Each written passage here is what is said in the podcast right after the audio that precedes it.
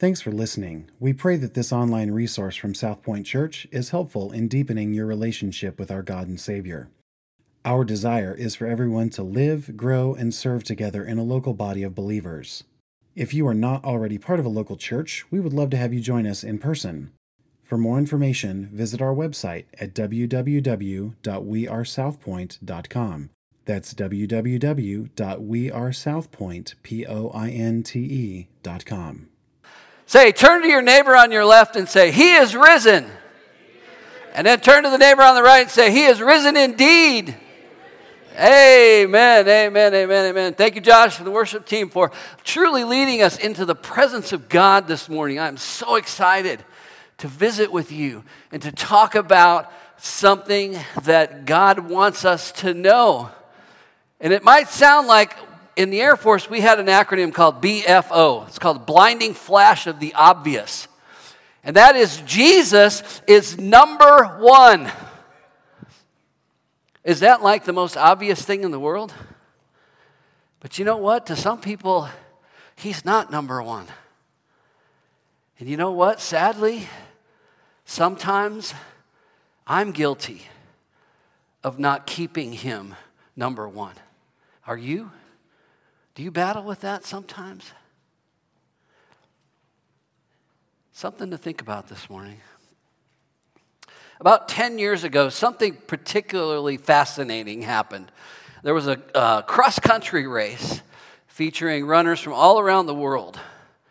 And there was a clear leader for almost the entire race. His name was Abel Mutai. He was from Kenya. And he was actually a bronze medalist in the 3,000-meter steeplechase in the London Olympics. But something really strange happened. As Abel neared the finish line, he was about 100 feet from the finish line, he stopped. He was confused. He thought he had passed the finish line, but he stopped. He didn't know that he was that close to the finish line. A few minutes later, the second-place runner, who was probably still quite a bit behind him, his name was Ivan Anaya. He came up behind him. He could have very easily just kept right on going and won the race. But he recognized that Abel really, truly was the winner of the race. So guess what he did? He stopped. He got a hold of this guy, and he didn't really physically shove him, but he was like, "Come on, you still got another 100 feet to go." And he let Abel actually win the race. See, Ivan recognized that he was the second place runner that day. And so he allowed himself to come in behind. He knew the rightful place of that person.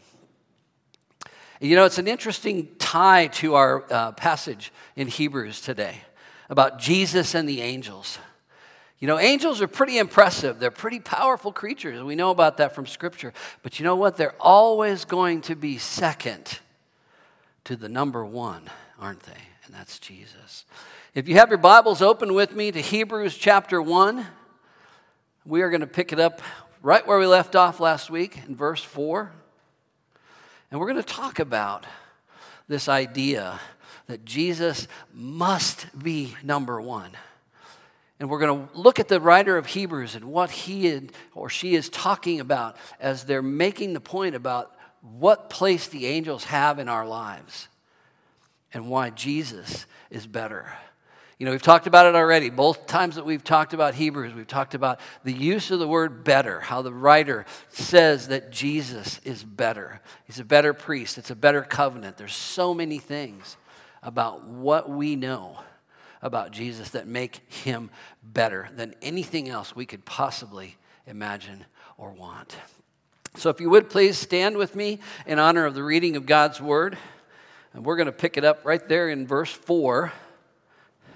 And you'll remember in the latter part of verse 3, it talks about the sacrifice. And it says, after making purification for sins, he sat down at the right hand of majesty. After Jesus died on the cross, rose again, and sits at the right hand of the Father. So pick it up in verse 4. It says, having become as much superior to angels as the name he has inherited is more excellent than theirs. For to which of the angels did God ever say, "You are my son, today I have begotten you," Or again, I will be to him a father, and he shall be to me a son. And again, when he brings the firstborn into the world, he said, let all God's angels worship him. Of the angels, he said, he makes his angels winds and his ministers a flame of fire. But of the Son, he says, your throne, O God, is forever and ever. The scepter of uprightness is the scepter of your kingdom. You have loved righteousness and hated wickedness. Therefore, God, your God, has anointed you with the oil of gladness beyond your companions. And you, Lord, laid the foundation of the earth in the beginning, and the heavens are the works of your hands. They will perish, but you will remain. They will all wear out like a garment. Like a robe, you will roll them up. Like a garment, they will be changed. But you are the same, and your years will have no end. And to which of the angels has he ever said, sit at my right hand until I make your enemies a footstool for your feet? Are they not all ministering spirits sent out to serve for the sake of those who are to inherit salvation? And may God bless the reading of his word. You may be seated. So last week we talked about the Old Testament. God made promises, and in the New Testament, God fulfilled those promises through Jesus. Everything that we see in the Old Testament ultimately points to Jesus and what is going on in the New Testament. We looked at those characteristics about Jesus. And it's interesting because verse 4 right away tells us the main idea of the passage. Having become as much superior to angels as the name he has inherited is more excellent than theirs. Now, you might think it's obvious, it seems obvious, and again, blinding flash of the obvious, that Jesus is greater than the angels. But throughout the history of God's people, there have been problems with angel worship. In the Old Testament, kings Ahab and Manasseh, they led the people of Israel to worship angels. Even in the New Testament, Galatians and Colossians, there are warnings about angel worship. They keep falling back, if you will. Even in Revelation, John, he's bowing down to an angel in his Revelation vision, but the angel says, no, don't worship me. I am a fellow servant. I'm here as a testimony, just like you and your brothers, of Jesus. You know, we know that we've seen throughout history, whether it's Old Testament or New Testament, false teachers. Some have even suggested that Jesus himself was an angel. But verse 4 says the name God gave Jesus is greater than the angel's name. And the name he's given Jesus is Son. Now, you know there are people today, and you've seen them, you probably know some even today, who are obsessed with angels. They have the angel necklaces, angel figurines, bumper stickers that say angel on board. I can even remember praying as a kid. When someone would travel somewhere, we would say, please place your angels of protection around them. You know, whether they were flying or driving or train or bus, whatever it was. You know, people who even don't even know Jesus declare their trust in angels. You ever heard anybody say, I have an angel watching over me? But see, the problem with that is that angels aren't private security contractors, okay? They work at Christ's command for his purposes, for his people. They can't save you. They can't help you, and they do nothing outside the will of God. See, they work for Jesus because he is greater. Verse 5 says, for to which of the angels did God ever say, you are my son, today I have begotten you? Or again, I will be to him a father, and he shall be to me a son. See, here the author begins quoting some Psalms to make his points about Jesus. And he starts by saying this first thing, angels are not God's sons. Okay, God has never called them that. So who are they? If they're not his sons, who are they? What are they? You know, we've all seen the depiction of angels playing the harps, you know. Do they really do that? Do they sit on clouds? We've all seen the pictures. But you know, there's some fascinating accounts of angels in the Bible. In Daniel chapter 10, there's a demon called the Prince of Persia who was preventing a messenger angel from getting to Daniel. And God sent the archangel to battle that demon prince. When God called Zechariah, Joseph, and Mary, who did he send? The angel Gabriel. When the angel Lucifer led his rebellion, it was the angel Michael who led God's forces and threw him out of heaven. And an angel fed Elijah after his showdown on Mount Carmel. It was an angel who gave a pep talk to Gideon. Man, if there was ever a guy who needed a pep talk, it was Gideon, right? Fleece up, fleece down. What are we going to do here? It was an angel who orchestrated a prison break for Peter. And angels who attended Jesus at the resurrection. They were there with him. They are heavenly beings. They really are. But they're not God's sons. They are simply angels. Now, in contrast, verse 5, the writer says Jesus is God's only son. Important to remember that. And this is a direct quote from Psalm 2:7, which says, I will tell of the decree, the Lord said to me, you are my son. Today, I have begotten you. See, no angel could ever be called God's son. Only Jesus. Only Jesus can be called God's son. Why is that? Well, first and foremost, he's not called the son because he was created. He's always existed.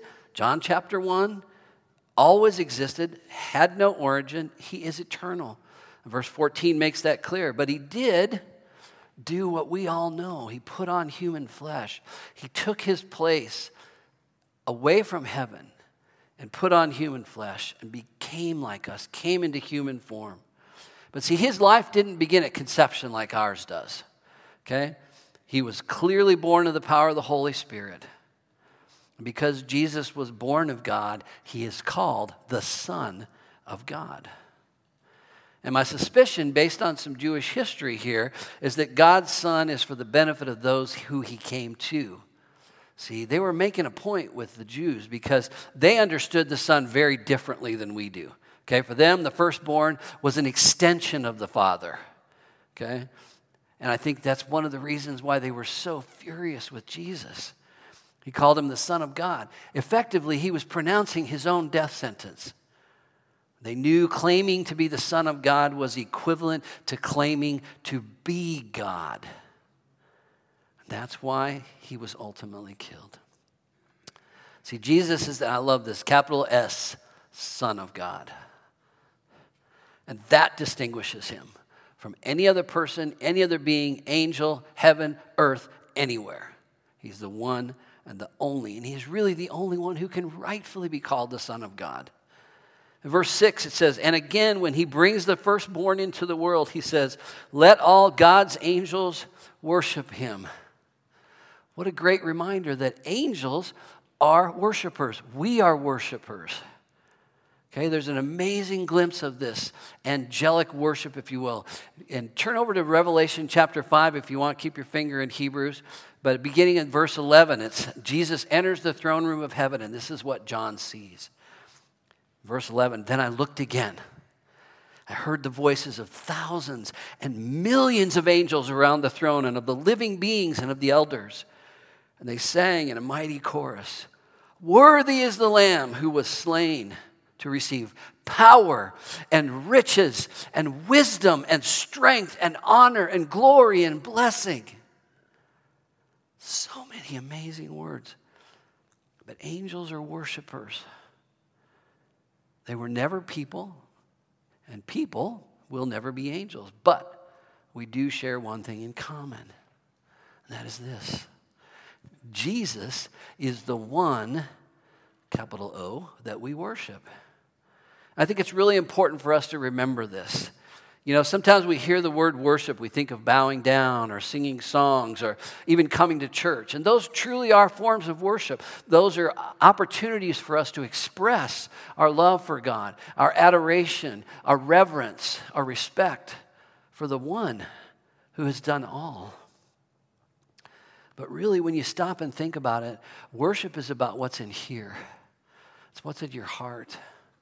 Because if you truly don't have a heart of worship, and there's a song called Heart of Worship, if you don't have a heart of worship, is it really truly worship? Or is it just going through the motions because you think you're supposed to check a box off on Sunday? It's in your heart. Okay, the Bible warns us against worshiping anything other than God too. Worship is really, truly what we care about. And we have to be watchful for that. It's a thing called idolatry. And you probably have heard this before. Anything that takes the place of your focus away from God is an idol. That's why we said Jesus is number one. Jesus must be number one. He's got to be our number one focus. It's called that vertical relationship. Okay? If you're here today and you're struggling with what I call your horizontal relationships, your friends, your family, maybe in your marriage, if you're struggling with that relationship, I want to challenge you to check your vertical relationship. Is Jesus the number one focus in your life? Is he at the center of your life? Because I believe if this is right, this will always be okay. There's always hope for things to change. Now here's the thing. Angels really have an advantage over us because we get bogged down in money, news, politics, social media, you name it. Okay? All those things can become an idol for us. They can draw our attention away from God when we really need to have our focus solely on God. Now, see, the angels, they don't really have a problem with that. They don't have a love for money. They aren't consumed with politics, government, legislation. They aren't tempted to turn family into an idol. They're not tempted like our teenagers to worship girlfriends or beauty or popularity or sports or likes on TikTok or Instagram. Angels don't worship anything but Jesus. See, there's the only one. They know that. And the angels know him personally. They see him at the office every day. They are with him in heaven. So the challenge for us as followers of Jesus is to make sure that we guard our hearts, okay? And how do we do that? How do we guard our hearts against the things that are not of God? Well, I think it begins here because so often up here we're overthinking things. But if we can get it from here to here, a lot of times we can do a better job of staying in the Word, praying, worshiping, studying God's Word, listening for Him. Because see, there's nothing that deserves our attention more, nothing that should occupy our thoughts more than the thoughts of God, and nothing that we should want more than to serve Jesus. He's the one we serve. And when we put Jesus at the forefront of our lives, we're saying, God, I know that you gave everything for me. And I want to respect that. I want to love that. I want to revere that by the way that I speak, the way that I act, and the way that I move about this life. So before we open our mouths, we should say, what would Jesus say? Before we decide to think, we should be asking, what does Jesus think? Before we decide what to do, anybody remember the old bracelets? I think they're still around. WWJD, what would Jesus do? You know, and it's interesting how we can get into that mindset. And when we do it and we do it successfully, we short-circuit that tendency to be selfish. We short-circuit that tendency to think of myself first. If I stop before I do something, before I say something, before I think something, and I think about how can I best honor God with my thoughts, my words, and my actions. You know, when we plan our days, we should be thinking about how can we incorporate Bible study into that? How can we incorporate doing some kind of a devotional? How can we incorporate prayer into my schedule tonight? What am I going to do to carve out time? We are amazingly adept at carving out time for so many things in our lives. But are we really carving out time for Jesus? I want you to think about something here for just a minute. That is, how is my life honoring to Jesus today? Because he's the one that we worship. Verse 7 goes on and says, of the angels, he says, he makes his angels winds and his ministers a flame of fire. See, angels are servants. bottom line. And I don't want to spend a whole lot of time on this. There's no need for me to point out how many different ways the angels are different from us. But they are. They're on a different level. They're definitely lower than Jesus, but they're on a level that's different from us. See, angels are not called sons. But we who believe and walk with the risen Christ are called sons and daughters of God. Through Jesus, we have that relationship. We have that relationship because of the price that Jesus paid. Without that, we would have no access to the Father. Jesus is the bridge. And angels have different status than we do. If you peek down to verse 14, it actually says that angels work on our behalf. They're servants. They're directed by God, and much of their work involves us. As the author contemplates who Jesus Christ is, he borrows words from Psalms 45 and 102. He says in verse 8, "But of the Son," he says, "your throne, O God, is forever and ever. The scepter of uprightness is the scepter of your kingdom." See that? The Son is now called God. He has an eternal throne. Well, what's he getting at there? What is the author trying to tell us? I think it's one great, big, huge thing that we probably already know, and that is Jesus is king. But he's not like any other king. He's the King of Kings, Lord of Lords. Emmanuel, he's not some far-off God. Emmanuel means God with us. He's here. His Spirit lives and breathes in us, gives us direction, gives us focus. Years ago, there was a beer commercial set in a tavern with a young guy playing the blues on a Gibson Les Paul guitar for the guitar players in the room. And this old man comes over and he says, "That's pretty good. Mind if I try?" The young guy says, "You play?" The old guy takes it and rips off of a couple of amazing riffs. The young guy says, "What's your name?" The old man says, "It's on your guitar." See, there are people who play guitar. And then there are people who play guitar.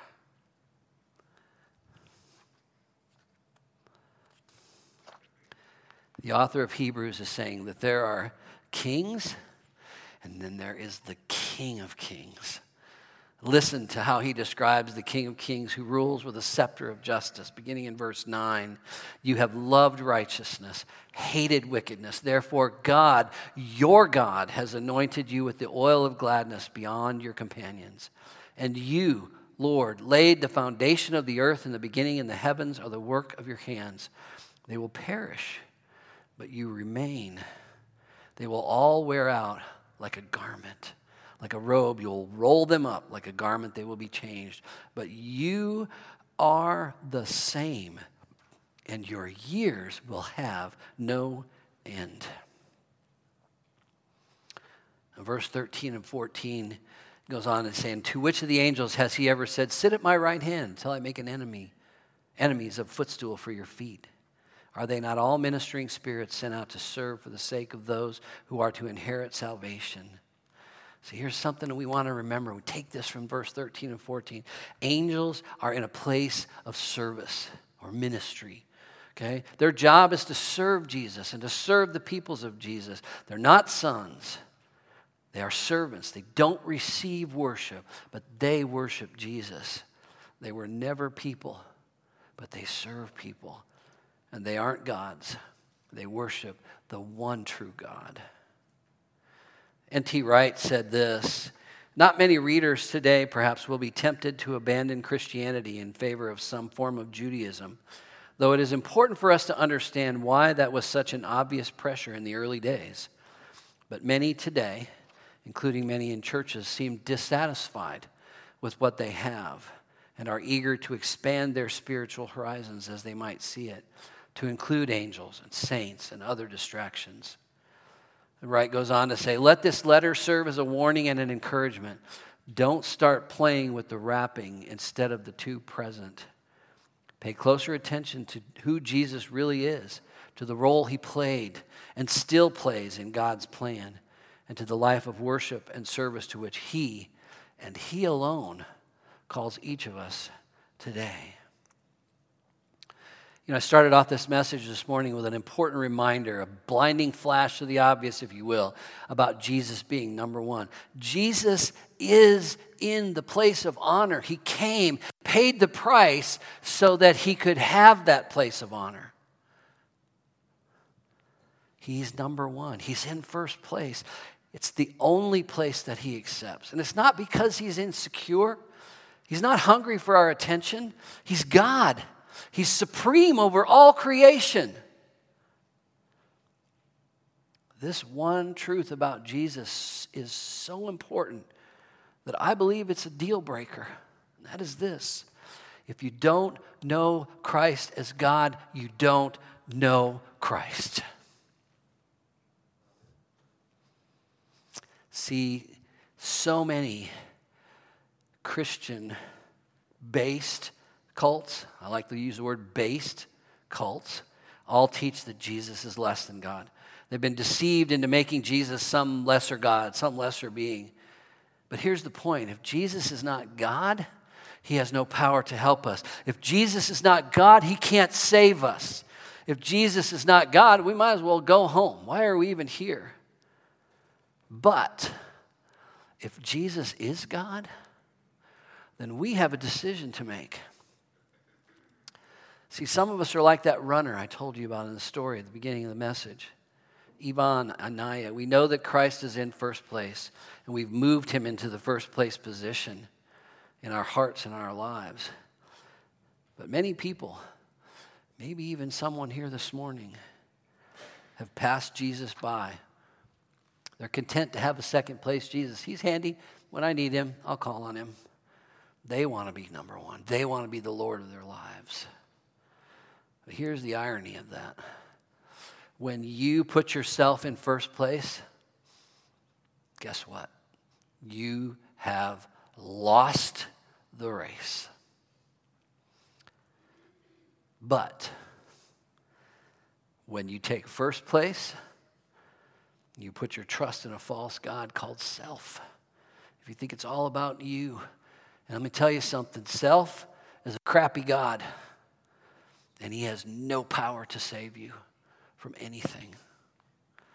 Jesus must be number one. So I want to ask you today, is he? Is he number one in your life? How is your vertical relationship today? Is he your top priority?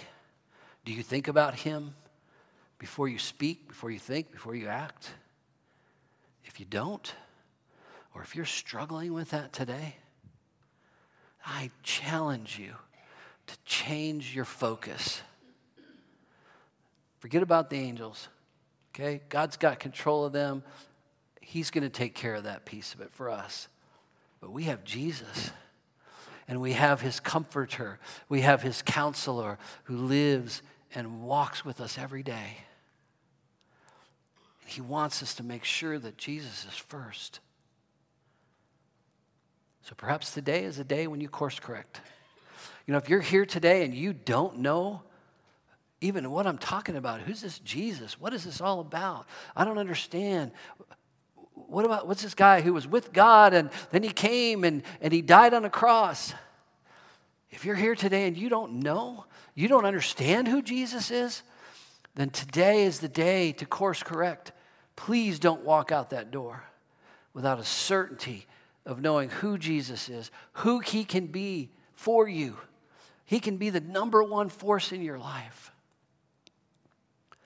If you're here today and you're struggling, if you're struggling with these relationships, like I talked about earlier, your horizontal relationships, if you're struggling with those today, then I would challenge you that this is not in alignment.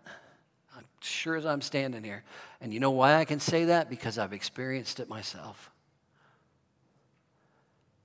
So if you're here and you're struggling and you need prayer, we're going to have a time of invitation here in just a minute.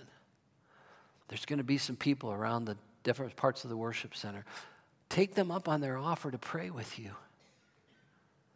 See, they want to be God's instrument to help you get refocused. to help you get back on track, to help you make sure that your vertical focus is right. You know, perhaps you're here today, maybe you've been coming to South Point for a little while. You're not really sure if this is where you want to plug in. I'm going to tell you, in the very short period of time that I have been affiliated with this congregation, I can tell you, you guys are on fire for the Lord. And I love that. I look forward to coming here every week and sharing a message that God has given me. But if you're still on the fence, it's probably getting uncomfortable by now. I know that when I sit on the fence, it's not comfortable. But if you're waiting on a dime to make that commitment to this body of believers, sold out followers of the number one, the one true Christ, I encourage you, make that decision today. We will welcome you with open arms. I think I can speak for everybody who's a member of this church that's in this room. We welcome you. We want you to come and be a part of what's happening here. God is doing some amazing things, even in the transition. And I know it's hard. I was talking to somebody before service this morning. He said, it's been hard. It's been hard. It's been a difficult time of transition. And I understand that. But I want to tell you something. God is carrying us. Okay? Through the difficulties, through the transition, through the trials, God will see us through. He's not left us. Just because it's a difficult time of transition doesn't mean that God is not in this place. Amen? He is. He's here. So if you're not sure about whether today is the day that you make that commitment to this church, please do it. Just do it. Take a step of faith and do it. But there's some decisions. I can feel it in my heart this morning. There's some decisions that need to be made. And maybe it's just a decision to say, I'm going to quit being in control and let God have control. Whatever those decisions are, please let the Spirit move in you today. Please come during the invitation. Let us pray with you. Let us welcome you to the fellowship. Let us tell you about Jesus. What an amazing journey you could begin right here today, because He is your number one, and that's where He needs to be. Let us pray. Father, forgive us for how we so often want to be in control, take charge, lead our own lives, feed ourselves.